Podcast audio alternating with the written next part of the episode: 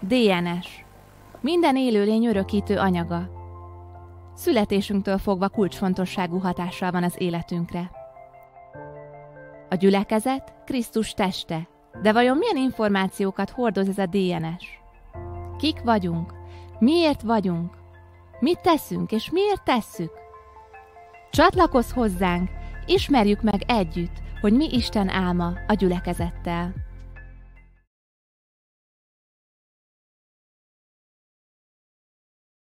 A témánk tehát nem más, mint a DNS.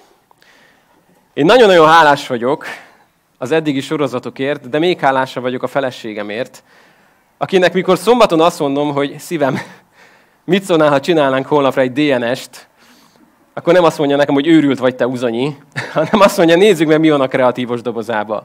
Úgyhogy próbáltuk egy kicsit megfoghatóvá tenni azt, amiről, azt, amiről foglalkozni fogunk a következő hónapokban, a DNS, ami most nem az emberi összetett molekula és nem biológia órákat fogunk venni, hanem ennek segítségével szeretnénk megnézni azt, hogy ahogy az életünkben, minden egyes élőlénynek az életében kulcsfontosságú szerepe van a DNS-nek. Valaki tudja, mi a rövidítés? Dezoxiribo nuklein. Egész este ezt magoltam, de elfelejtettem. Nem voltam jó diák. Szóval maradjunk az egyszerűbbnél, a DNS-nél. Ez egy olyan összetett molekula az embernek a szervezetében, nem, nem biztos, hogy teljesen hű az ábra, de most fogadjátok el nekem, aminek a lényege az, hogy meghatározza az embernek a létét, az életét. Az örökítő anyag az, az minden, mint egy kódolt információt magával visz, és az a DNS, amit van, az, az nagyon-nagyon sok területeken meghatározza az életedet. Hogyha itt bármi gond van, és akármi valami, valami nem a helyére kerül, vagy valami rossz sorrendbe kerülne, vagy valami eltűnne, akkor ezt úgy hívjuk, hogy DNS mutáció. Mi ennek a következménye, hogyha itt történik egy probléma? Nagyon-nagyon súlyos betegségek, nagyon súlyos rákos daganatok, nagyon-nagyon sok minden onnan ered, hogy van egy DNS mutáció. Valami elromlik ebben a végtelenül összetett és bonyolult láncolatban, és valami elromlik, akkor az egész szervezet ennek fogja érezni a hatását. Az a cím, hogy egy új DNS. Azt fogjuk megnézni a következő hetekben, hónapokban, hogy milyen DNS kaptunk az Istentől. Mi határozza meg a hívő életünket? Mi határozza meg a gyülekezetnek az életét? Mi az az örökítő anyag, amit az Isten megálmodott, hogy Krisztus menetele után minden egyes nemzedék örökítse a következőnek. Hogy mi, mi legyen az, amit tovább visz egy nemzedék, és megnézzük ezen belül azt, hogy nagyon-nagyon egyénre szabva, mi az a DNS, ami bennünket, mint hívő embereket, személyeket, egyéneket kell, hogy meghatározzon, és megnézzük majd azt, hogy mi határoz meg minket, mint gyülekezet. Mitől vagyunk az a gyülekezet, aminek Isten megálmodott minket. Először is egy igeverset nézzünk meg, egy kicsit behozva közelebb a témát. 1 Korintus 12 hogy a lapozunk, ott nagyon sokszor olvasunk arról, amikor Pál kifejti azt, azt a képet használja, hogy a gyülekezet az Krisztusnak a teste. És úgy mondja szó szerint, hogy ti pedig Krisztus teste vagytok, és egyenként annak tagjai. A gyülekezet az nem egy épület. Semmi köze nincs az épületnek a gyülekezethez. A gyülekezet nem ez az utca, Kovács utca 13. A gyülekezet nem ezek a falak. A gyülekezet nem a függöny. A gyülekezet nem a székek. A gyülekezet az micsoda? A gyülekezet mi vagyunk. És ez egy nagyon-nagyon fontos dolog megérteni, hogy ez, ez erről kezd Pál a Korintus 12-ben, és ezzel kezdünk ma mi is, hogy ti pedig Krisztusnak a teste vagytok, és egyenként annak tagjai. Nézzük meg a következő igeverset még a bevezetőben, amik kicsit tovább viszik, ugyancsak Pál, de az Efézus 3-ban már azt mondja, hogy a pogányok, örökös társaink, velünk egy test, velünk együtt részesek az ígéretben, és Krisztus Jézusért az evangélium által. Hihetetlen nehéz lehetett ezt egy zsidó vezetőnek, farizeusnak kimondani, megérteni, és elhinni, és megélni, hogy a pogányok örökös társaink, velük, velünk együtt egy test. Ugyanazt a mennyei DNS kapta egy pogány ember, mint Pálapostól. Ugyanaz a DNS határoz meg minket. Ugyanaz a testnek a tagjai vagyunk. És azt mondja Pál, hogy így néz ki, ezek vagyunk mi benne. Krisztusnak a testét alkotjuk, és ennek a testnek van egy darab feje. Ki az az egy darab feje? Jézus Krisztus. Ő a feje a testnek. És egy nagyon fontos dolog, még mindig csak a bevezetőnél tartva, a gyülekezet DNS-ének az egyik legelső kiindulási pontja azt, hogy gyülekezet Krisztusé. Övé. Ő a feje mindennek. A gyülekezet nem a tied, a gyülekezet nem az enyém.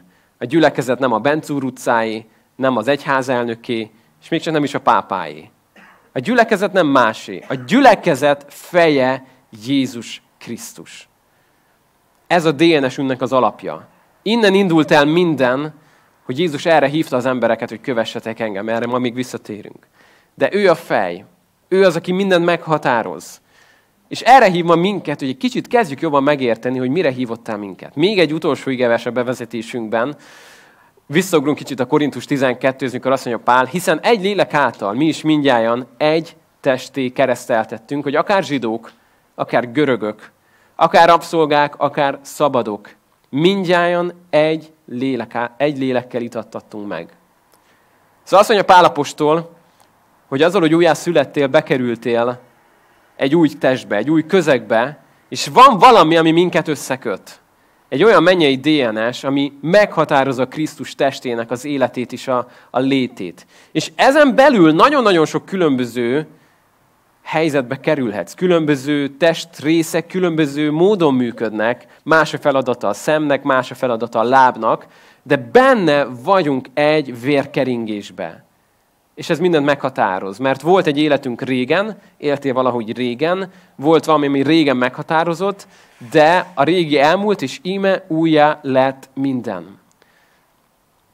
Tapasztaljuk azt, hogy van atyáinktól örökölt életmód is. Nagyon sokszor mondják a szalékar, hogy tiszta apja, tiszta anyja ez a gyerek.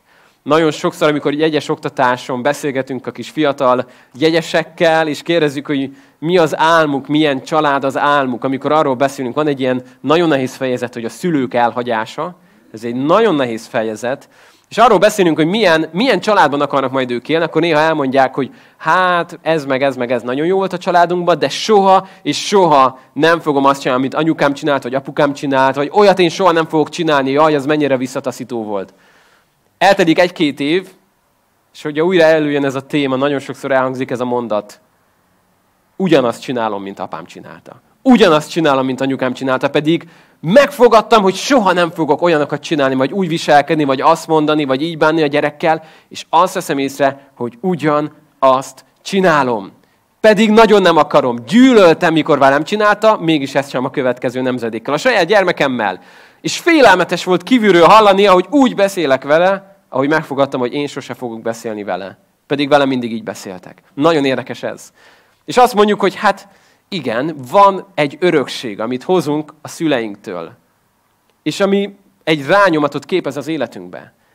És akkor mit mondjunk? Hát, ha rossz családba születtél, rosszul neveltek, rossz az örökséged, akkor így jártál? Nem. Itt jön képbe az új DNS. Hogy egy új testbe kerültél bele. Jézus Krisztus, hogyha megváltott téged, akkor az ő lelke szelleme lakozás vett benned, és egy új DNS kaptál. Egy teljesen új atyai örökséget. Megszabadultál a régitől, és kapsz valami újat, valami mennyeit. És azt fogod észrevenni, hogy pontosan ugyanazt teszem, jön elő az életemben az a cselekedet, amit Jézus csinált. Most nem a megváltásra gondolunk nyilván, de olvasod, hogy Jézus hogy szeretett, hogy milyen szeretettel hajolt le másokhoz, és azt veszed észre, hogy erre régen képtelen lettem volna, de most ugyanazt kezdem el tenni. Mert akarja, hogy ahogy őt elküldte az atya, ő is elküld minket a világba. És menjünk még egy igeverset, ahova most megérkezünk az Efézus 4-hez. Az Efézus 4-jel fogunk most egy kicsit dolgozni a, 14, a 15-16-tal, ami úgy szól, hogy az igazsághoz ragaszkodva növekedjünk fel szeretetben mindenestől hozzá, aki a fej, a Krisztus. Akiből az egész test egybe illeszkedik és összekapcsolódik különféle ízületek segítségével úgy, hogy minden egyes tagja erejéhez mérten közösen munkálja a test növekedését, hogy épüljön szeretetben. Ez egy nagyon szép és egy nagyon hosszú mondat, nem Pálapostolhoz méltóan, hosszú, hosszú, hosszan mondja. Érezzük, hogy nagyon fontos dolgokról beszél, csak talán néha nehéz értelmezni, úgyhogy kicsit részekre bontjunk. Azt mondja Pál, hogy az igazságban növek, igazsághoz ragaszkodva szeretetben növekszünk fel a fejhez. Ez egy növekedési folyamat a testben. És azt mondja, hogy mindenféle kapcsolatok és izületek mindenféle segítségével a testnek minden egyes tagja erejéhez mélten közösen munkálja a testnek a növekedését, hogy épüljön a szeretetben. Úgyhogy megint visszatérünk oda, hogy a gyülekezet az nem egy helység, az nem egy intézmény. A gyülekezet az te és én vagyok. És ez miért fontos? Ez azért nagyon-nagyon fontos, mert a gyülekezet olyan lesz, mint te meg én, nem? Amikor lelkész körökön, konferenciákon jönnek elő súlyos témák, jaj testvérek, mit csináljunk azért, hogy a hívő testvérek sokkal lelkesebben imádkozzanak a gyülekezetben, mit csináljunk azért, hogy sokkal lelkesebben dicsérjék az Urat, mit csináljunk azért, és, és, és. És ugye belegondolunk abba, hogy mi a célunk? Az a célunk, hogy vasárnap tíztől ők ezt nagyon lelkesen csinálják, úgy, hogy otthon ennek nyoma sincs az életünkbe, vagy az a célunk, hogy otthon ezt megélve, ezt hozzuk el a gyülekezetbe. Hadd hozzak egy nagyon egyszerű példát. hogy azt mondjuk, hogy Pécel egy gyönyörű és rendezett város. Ha ezt mondom, akkor ez a mondat nem lehet igaz akkor, hogyha Pécelen minden ház romos, és minden ház előtt a járdát felüti a gaz. Akkor mondhatom azt, hogy Pécel rendezett város? Nem. Akkor azt fogom mondani, hogy Pécel egy elképesztően uh, nem rendezett, elhanyagolt, köszönöm, város. Mert a város azokból a házakból áll össze, akik felépítik azt a város. Nyilván van a városnak köztere, van a városnak egy főtere, stb. De amikor a városról beszélek, akkor az utcákról is beszélek, a házakról beszélek.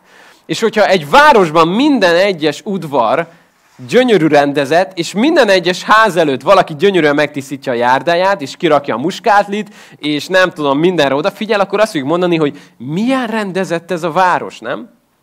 A gyülekezet egyénekből épül fel. A gyülekezetről beszélni nagyon nehéz, mert a gyülekezetről inkább az egyénekről beszélhetünk.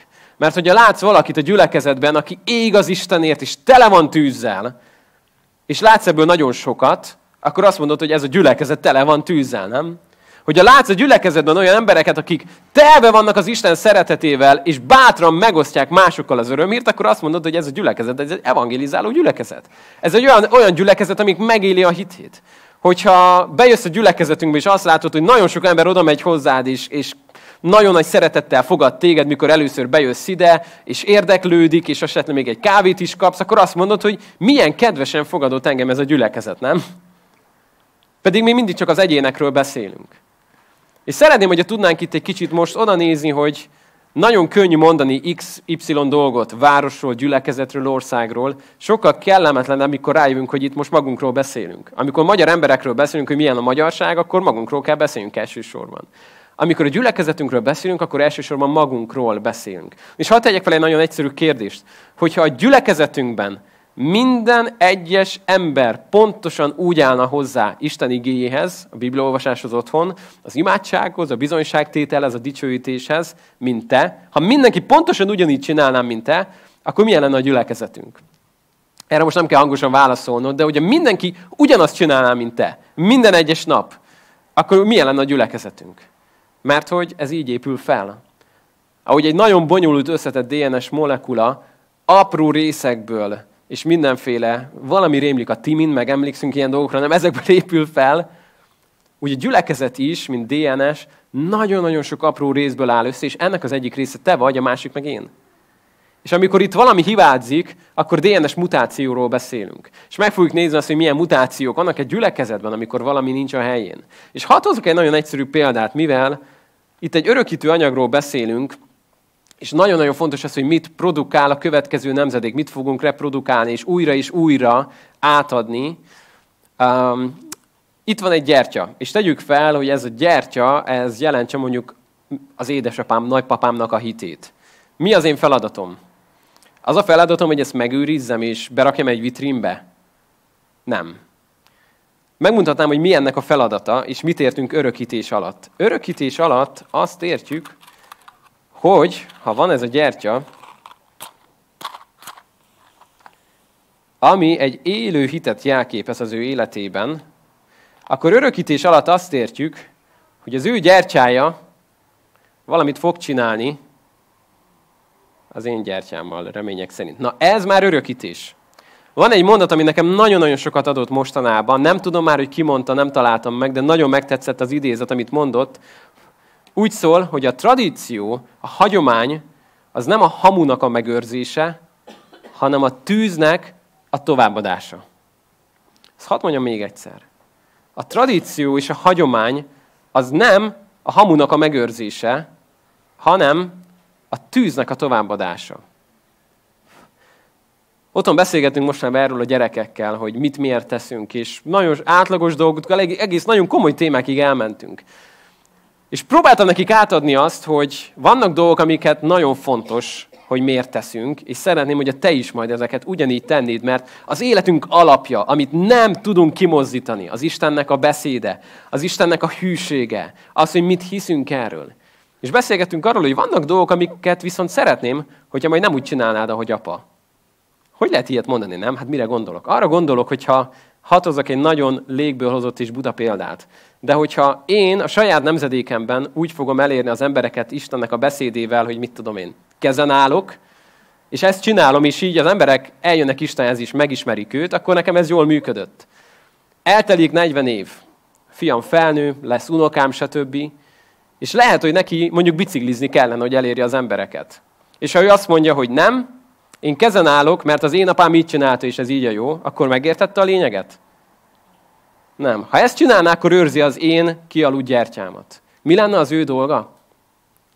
Az, hogy a lángot tovább adni. És amikor a DNS-ről beszélünk, a gyülekezetről beszélünk, akkor nagyon sok mindennel össze kapcsolódik az, hogy mit gondolunk mi a gyülekezetről. Mert van egy elképzelésünk, hogy te hogy szeretnéd a gyülekezetet, meg én hogy szeretném, nem? Mindenkinek van egy, egy ízlése. Amikor megyünk valóva családdal kirándulni, még csak öten vagyunk, de elképesztő nehéz az, hogy milyen legyen a szendvics. Én raknék bele majonézt. Barni azt mondja, hogy a lesz benne, ő hányni fog. Akkor rakjunk bele ketchupot, mert az Lizi nagyon szeret, az uborkás ketchup a kedvence. És mondjuk, hogy legyen az, nem, az meg Magdinak nem tetszik. Jó, akkor mi legyen? Legyen benne sonka. Hát ő inkább szalámit rakna. Nem, már én nem annyira szeretem a szalámit, csak a csirkemelből van. És addig-addig beszélünk, hogy a végén azt látjuk, hogy megyünk öten kirándulni, és nyolcféle szendvicset viszünk, hogy mindenkinek legyen egy, amire azt mondjuk, hogy na, ezt szeretem. Most egy gyülekezetnél is mindenkinek meg lenne a szendvicse, nem? Te ilyet szeretsz, én olyat szeretek. De hihetetlenül fontos az, hogy megértsük a DNS kapcsán, hogy mi az, amit az Isten belénk helyezett. Mi az, amit nem neked és nekem kell eldöntsünk, hanem ő azt mondta, hogy a gyülekezet pont, pont, pont. És az egyik első, amit ma szeretném, hogy megértenénk, hogy a gyülekezet az az Istené. Az az ő teste. A gyülekezet az, aki hozzá tartozik. Aki benne van az ő testében. Amikor az Isten majd az övéit fogja magához szólítani, nem fogja elkérni egyetlen gyülekezetnek sem a tagnév sorát. Senk, egyiket se fogja elkérni. Nem fog engem megkérdezni, hogy mit gondolok a adott gyülekezeti tagokról. Nem fogja megnézni, hogy a baptista egyház, vagy épp a református egyház mit mond, kitartozik hozzá, milyen feltételekkel. Amikor Jézus a magáj, magához szólítja az övét, ez úgy fog kinézni, hogy Jézus szól, és aki hozzátartozik, az repül hozzá. Ilyen egyszerűen. Ennyire egyszerű lesz. Aki hozzá tartozik, az repül hozzá. És van egy kifejezés, amit szeretném, hogy a ma tudnánk szem előtt tartani, és amire ma figyelnénk, ezt fogjátok látni és kivetíteni, hogy jó mélyre menjen a szívünkbe. Az egyik legfontosabb mondat, amivel Jézus mindig kezdett. És ezzel kezdünk a DNS sorozatban. Köves engem. Jézus ezt mondta. Amikor itt járt a Földön, ő nem arról beszélt az embereknek, hogy építek egy új vallást úgy fog kinézni ez a vallás, hogy akkor így, meg így, meg így. Nem.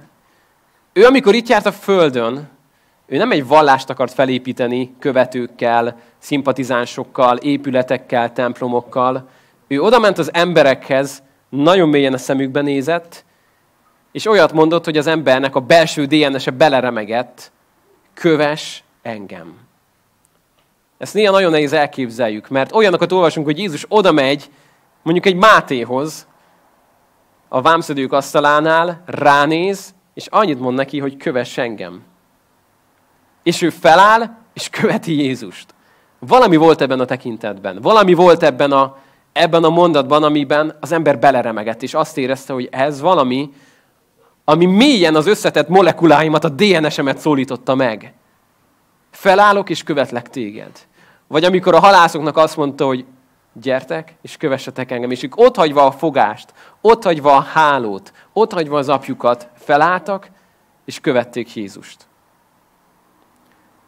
A mennyei DNS-nek az egyik első alapelve az, hogy követjük Jézust.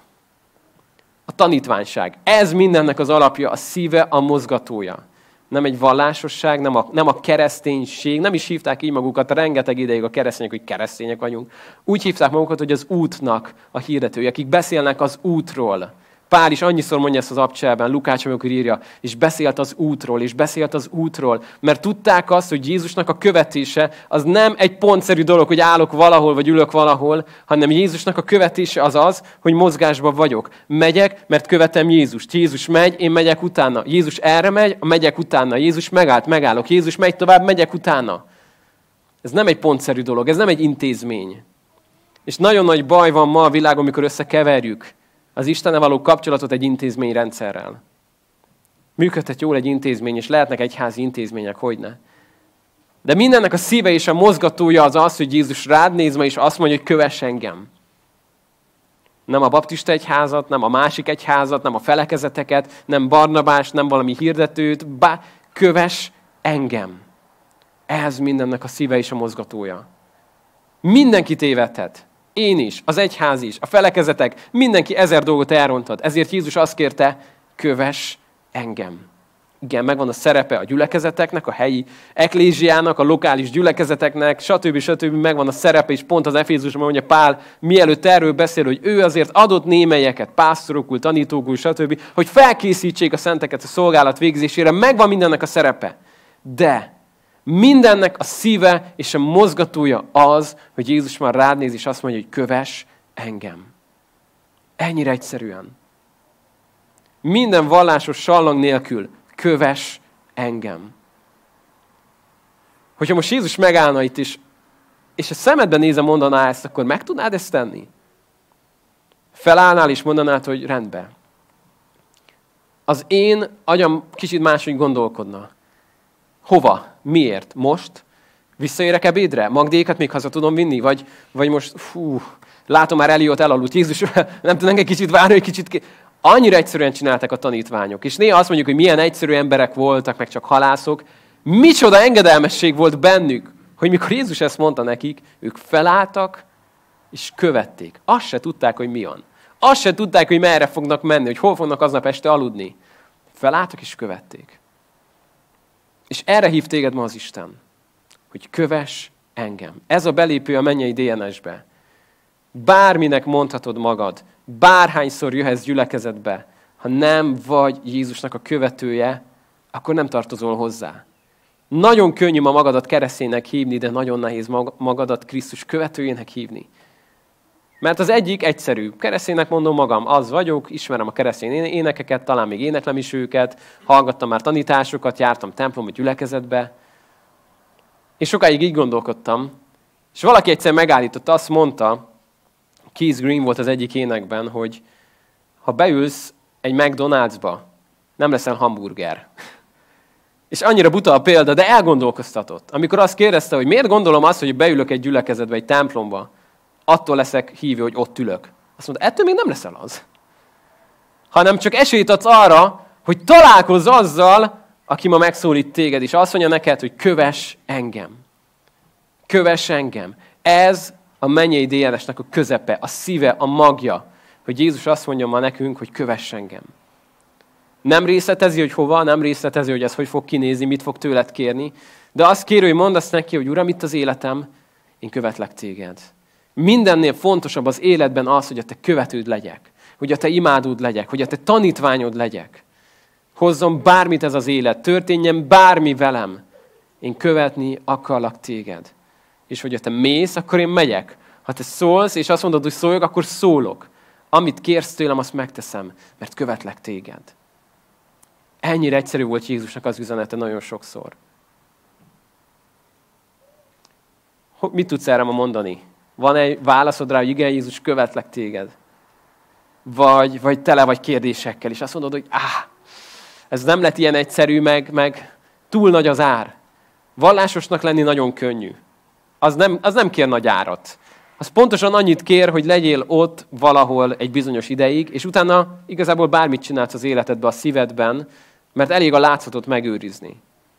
De amit Jézus kér, az nem a látszat. Sőt, majd nem ellene megy a látszatnak, amikor azt mondja, hegyi beszédben három dologról beszél. Az adakozásról, az imáról és a bőjtről. És mindháromnál azt mondja, hogy a kegyességeteket ne úgy gyakoroljátok, hogy lássák az emberek. Mert ezt teszik a farizeusok. Megállnak az utcasarkon imádkozni, jó hangosan, hogy mindenki lássa, milyen kemény hívő emberek. Úgy adakoznak, hogy mindenki lássa, hogy viszik a zsákot, és alig bírják el, és szakad le. Úgy bőjtölnek, hogy közbe búskomor fejet vesznek fel, hogy öt utcáról is lássák, hogy ő most éppen bőjtöl. De Jézus azt mondja, megkapták a jutalmukat, az emberek elismerését. Azt mondja Jézus, amikor te csinálod, menj be a belső szobádba, és ott a rejtekben, amikor atyád látja, amit te titokban teszel, ő megfizet neked. Pontosan ellenem megy a látszatnak, és azt mondja, ne, ne azzal foglalkozz, ami látszik, amit mások gondolnak rólad. Te csak gyere, és kövess engem. Kerül, amibe kerül, jön, ami jön, te csak gyere, és kövess engem. Ez a DNS-ünknek az alapja. Ez az első lecke, amit nem lehet kiugorni, amit nem lehet kihagyni. Ha hiányozol az első, nem mehetsz a második osztályba. Jézus követése mindennek az eleje, és mindennek a szíve. És erre hívlak ma, ha ezt még nem élted át, ha még nem vagy Jézus követője, lehet, hogy már nagyon régóta vagy keresztény, de még nem vagy Jézus követője, csak a közeg. A közeg az már lehet, hogy beszippantott, a kultúra. De Jézus ma arra hív, hogy gyere, és kövess engem. Volt egy férfi, Nikodémus, aki a közeg és a kultúra szempontjából feltetetlen volt. Egy olyan vezető farizeus volt, aki, aki nagyon-nagyon sokat tudott, nagyon-nagyon sokan szerették. És mikor elmegy Jézushoz, hogy beszélgessen vele, akkor ő a külső látszatnak a mondatával indít, amikor azt mondja, hogy jó mester, jól tudjuk, hogy senki sem képes megtenni azokat a jeleket, amiket te teszel, ha csak nincs vele az Isten. Jézus ránéz, és mit mond neki? Nikodémus, újonnan kell születned. Beszélgettél már ilyen emberrel, hogy mondasz neki egy nagyon hosszú mondatot, és nem is reagál rá. Semmire a mondatodból, hanem mond egy valami más. És így engem néha nagyon bosszant az ilyen, hogy vajon hallottam, amit az előbb mondtam neki? Mert mondtam neki egy nagyon fontos mondatot, ő meg valami teljesen mással indít. Jézus csinált néha ilyet, mert nem ért rá arra, hogy végig beszélgessen Nikodémussal lesz az egészet, hanem egyből a közepébe ment. Nikodémus, újonnan kell születned. Erről beszélgessünk ma Nikodémus, nem másról. Újonnan kell születned. És ma erről beszélgetünk, hogy kövess engem, mondja Jézus. Amikor ezt elkezdett hittel, akkor lépésről lépésre minden a helyére ugrik. Elkezdett követni Jézust, és mindig látni fogod, mi a következő lépés. Azt fogod észrevenni, hogy elkezdi formálni az életedet. Azt fogod észrevenni, hogy kezded megérteni azt, amire hívott téged. De valamiért ő így indít, hogy először kell egy hit lépés, hogy azt mondod, hogy követlek téged. Néha még nem tudjuk, hogy mire, és néha nagyon jó, hogy nem tudjuk, hogy mit kér tőlünk az Isten, mert megborzadnánk, ha látnánk azt, hogy mi jön a következő öt évbe, tíz évbe. De arra hív ma az Isten, hogy köves engem. És nekem az az álmom, hogy ez a gyülekezet telve legyen rengeteg, rengeteg égő gyertyával, akik átvesszük a tüzet, és tovább adjuk a tüzet. Az előző nemzedéktől átadjuk a következőnek, és a következő nemzedék átadja a következőnek, és a következő nemzedék pedig átadja a következőnek. Azt a tüzet, azt az örökítő anyagot, azt a DNS-t, ami meg kell, hogy határozom minket. Nagyon sok apró részletét megnézzük majd ennek, de most itt megállunk az első leckénél. Köves engem. Lehet már nagyon régóta az Úrral jársz, de most egy kicsit leültél, és csak nézed őt, vagy nézed a másikat. Néha ez is nagyon nagy kísértés, nem, hogy nézem a többi követőt, hogy mit csinál. És Jézus visszanéz rám a padra, és azt mondja, gyere, kövess engem. Gyere, és kövess engem. Szeretném, ha most tudnánk imádkozni, és engedni, hogy Isten valamit mélyre vigyel most a szívedbe. Annyi mindenről lehetne most beszélni, de nem fogjuk. Mert szeretném, hogy ezzel az egy mondattal tudnánk ma valamit kezdeni. Hogy tudnánk azt mondani, hogy igen, Istenem, követlek. Követlek téged bárhová. Bármit hoz ez a világ, bármi lesz Európában, bármi, bármi, bármi, én követlek téged. Ez az életem alapja, ez a DNS-em alapja, hogy én követlek téged. És szeretném, hogy ki tudnád ezt most mondani az Úrnak. Hittel, őszintén. Ha még nem tudod kimondani, akkor, akkor mondd el neki azt, ami most ott van benned. Mondd el neki, hogy miért nem tudod, és add oda neki ezeket az akadályokat, hogy ő kezdjen ezzel valamit. De hívlak arra, hogy ma ezt tud neki elmondani. Vagy tud megújítani ezt a szövetségedet, hogy Uram, igen, én követlek téged. Ez a legfontosabb. Ez a legfontosabb az életemben. Semmi más nem, köthethet, nem, nem közelít ehhez, és semmi más nincs összehasonlítva ezzel fontos, csak az, hogy én követlek téged. Mert erre hívtál el. Kint Ferihegyen, vagyis a Liszt Ferenc repülőtérnél van egy kiállítás, az Aeropark. Hogyha szoktál menni a nulláson, akkor látod ott a repülőket kint állnak, oda lehet menni, meg lehet őket nézni. És amikor egyszer elmentünk oda a gyerekekkel, akkor megnéztük a repülőket, és nagyon élveztük, hogy végre nem fent repülnek, hanem itt vannak lent, és meg lehet őket nézni. És egyszerre nagyon örültünk nekik, meg egyszerre olyan szomorú érzés volt, mikor mondta ott a pilóta, aki bemutatót tartott, hogy hát ez a malév gép, ez már többé nem repül, de legalább meg lehet nézni, bele lehet menni. És jó érzés volt belemenni és belülni a pilóta fülkébe, de rossz érzés volt látni ezt a repülőt, amit arra terveztek, hogy repüljön, hogy nem repül. Szépen mutatott a földön, de nem ez volt a célja. Isten valamire tervezett téged. Arra, hogy vele repüljél, hogy szárnyaljál, hogy kövesd őt. Sok területen mutathat szépen az életed, de az igazi célja az, hogy kövesd az Istent. Semmi más nincs ez fogható. És lehet kirakni magunkat egy ilyen kis arra parkba, lehet ott parkolni a füvön, de arra hív ma az Isten téged, hogy gyere a kifutó pályára, mert nem arra terveztelek téged, hogy ott állj. Arra terveztelek, hogy te repülő vagy, repülni fogsz. És hogy ez hogy néz ki, ezt majd kifejti, kifejti a következő hetekben. De ma engedd meg Istennek, hogy újra beindítsa ezt a motort.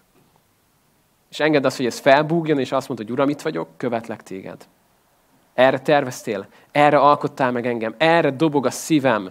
És amikor ezt megérted, akkor az életed egyenesben áll, és megérzed azt, hogy igen, ez vagyok. Ezt a DNS kaptam az Istentől, hogy kövessem őt. Hajtsuk meg most a fejünket is. Azt kérem, hogyha Isten megszólított most téged, akár csak egy-egy mondatban, mondd el ezt. Magadban akár, de hogyha Isten most felbátorít arra, hogy akár mások előtt is ezt megvald, hogy tudjunk erre most egy nagy áment mondani, hogy úgy legyen, akkor tedd meg ezt most hangosan is, én fogom majd befejezni.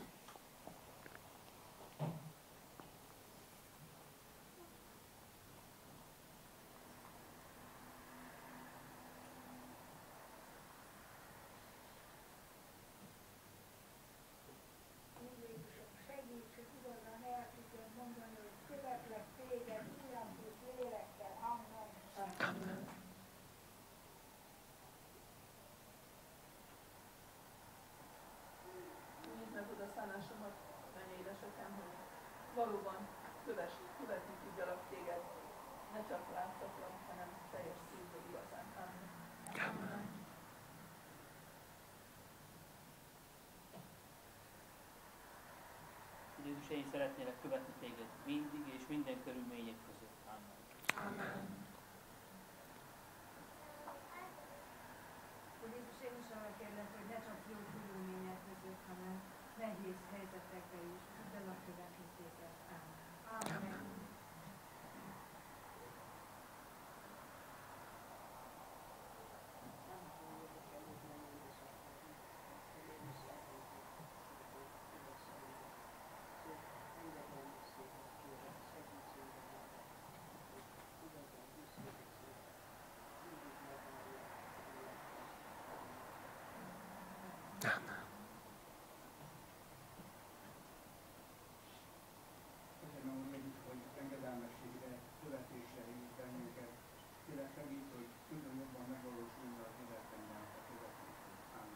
Amen.